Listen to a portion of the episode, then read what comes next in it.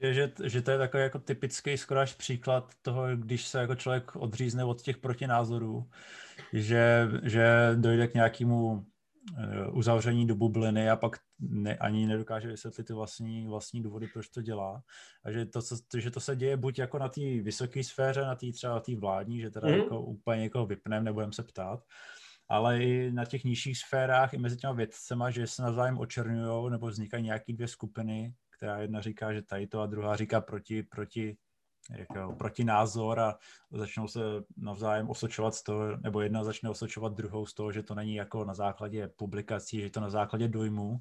Myslíte, mm-hmm. že i takový názor, který může být, i kdyby byl na základě dojmu nebo na nějaký vlastní praxe, kdyby šlo o nějakého lékaře, že je to legitimní názor, nebo by to všechno mělo být co nejvíc evidence-based? To záleží na tom, kdo vytváří pravidla.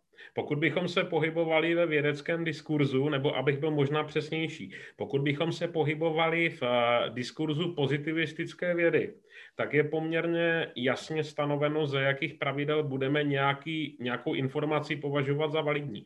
Budeme ji považovat za validní tehdy, jestliže ta informace je podložena daty, jestliže ta data jsou validována, jestliže ta informace vychází, pokud je to závěr z něčeho, tak jestliže vychází z potvrzených hypotéz. To je velmi jednoduché a dá se snadno otestovat, případně zda alternativní hypotézy byly falzifikovány. A toto je prostě princip, který se dá velmi přesně popsat, velmi přesně klarifikovat a na základě jeho můžete popsat, zda daná informace je nebo není informace, kterou považujeme za validní. Hmm. Toto platí ve světě nebo v diskurzu pozitivistické vědy, jenomže politika není pozitivistická věda. Politika je postavená proto, aby byla založena na dojmech a založená na schodách. Když se podíváte, představte si, jak zásadní politické rozhodnutí bylo postavit pyramidy v Gize a kolik energie a práce to stálo. Přitom, co to je? To je hrobka. To znamená, asi těžko budeme hledat vědecké zdůvodnění, proč bychom ji měli provést.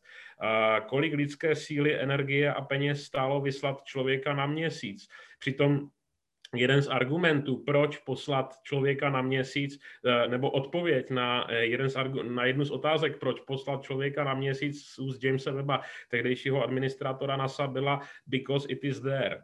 A v samotném projevu prezidenta Kennedyho, kterým uvozoval tento projekt, tak eh, říkali, uh, we chose to go to the moon and do the other things, not because they are easy, but because they are hard tom prostě nevidíte vůbec ani zblo nějakého vědeckého diskurzu, přitom, aby cíl byl naplněn, bylo nutné vytvořit zcela nové materiály na úrovni materiálové fyziky, které v té době neexistovaly. To znamená, že ta rozhodnutí se nedělají na bázi té evidence-based vědy a nedělají se v rámci toho pozitivistického diskurzu, ale dělají se v rámci diskurzu politického a ten politický diskurs je ten konsenzuální. To znamená, hledáme ten průsečík. Tady jde o to, že eh, pokud se podíváte na to takto udělané rozhodnutí pohledem diskurzu pozitivistického, tak vůbec netušíte, jak je možné, že něco takového prošlo. Hmm. Takže rozhodnutí, které by bylo čistě založené jenom na, mm, na vědě, by mohlo mít nějaké svoje mm, problémy třeba jako u těch jiných skupin třeba. Nebo a, vždycky by zákonitě z toho konzenzu byl někdo uh-huh. vystrčený. Přestože je to evidence-based.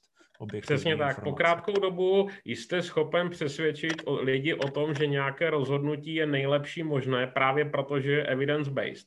A proto, pokud to evidence-based rozhodnutí se zcela potká s potřebami té veřejnosti, tak ji přesvědčíte o tom, že je to v pořádku a bude se vám podle toho chovat. V okamžiku, kdy to evidence-based rozhodnutí se s těmi potřebami nepotká, tak může vyvolat odpor a může vyvolat i konflikt. Já vám dám příklad. Věřím tomu, že když dáme dohromady studie o nebezpečnosti kouření a dopadech přímých i nepřímých prostě konzumování hmm, tabáku, tak dojdeme k závěru, že je potřeba okamžitě zakázat jakoukoliv konzumaci tabákových výrobků a že příjem rozpočtový příjem, který oni získávají na spotřební daní a DPH, tak nedosahuje toho benefitu, který ušetříme na provozu zdravotního systému, jestliže všichni přestaneme kouřit. To znamená, z pohledu té evidence-based vědy je to naprosto jasno a je potřeba to kouření striktně zakázat. Zkuste toto konfrontovat společnosti, kde třetina lidí kouří. No.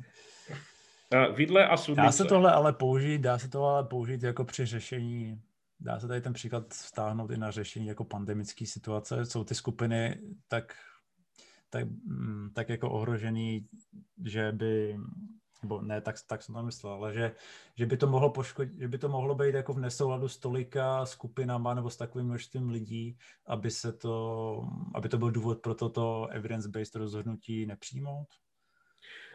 Já se obávám, že v praxi již mnohokrát došlo k tomu, že ta evidence-based rozhodnutí nebyla přijata.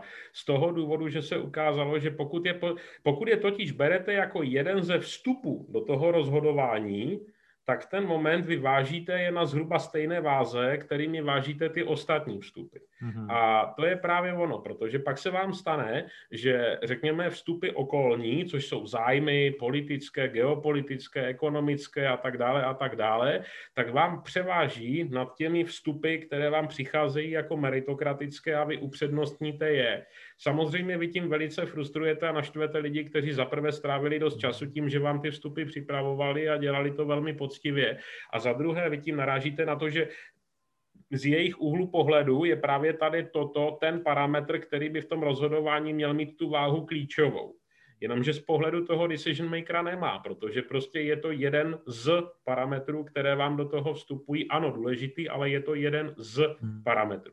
Takže v praxi dochází k tomu převážení, obávám se poměrně často, spíš než k převážení jako takovému může docházet k rozmělnění. To znamená, kdy původně to opatření nebo původně to doporučení, které je nastaveno jako relativně kategorické, je upravováno a měněno předtím, než je přijato v nějaké finální podobě a ta finální podoba je podstatně měkčí, než by byla ta výchozí. To znamená, nebudeme zakazovat kouření úplně, ale pouze dáme na krabičky cigaret velký výstražný nápis.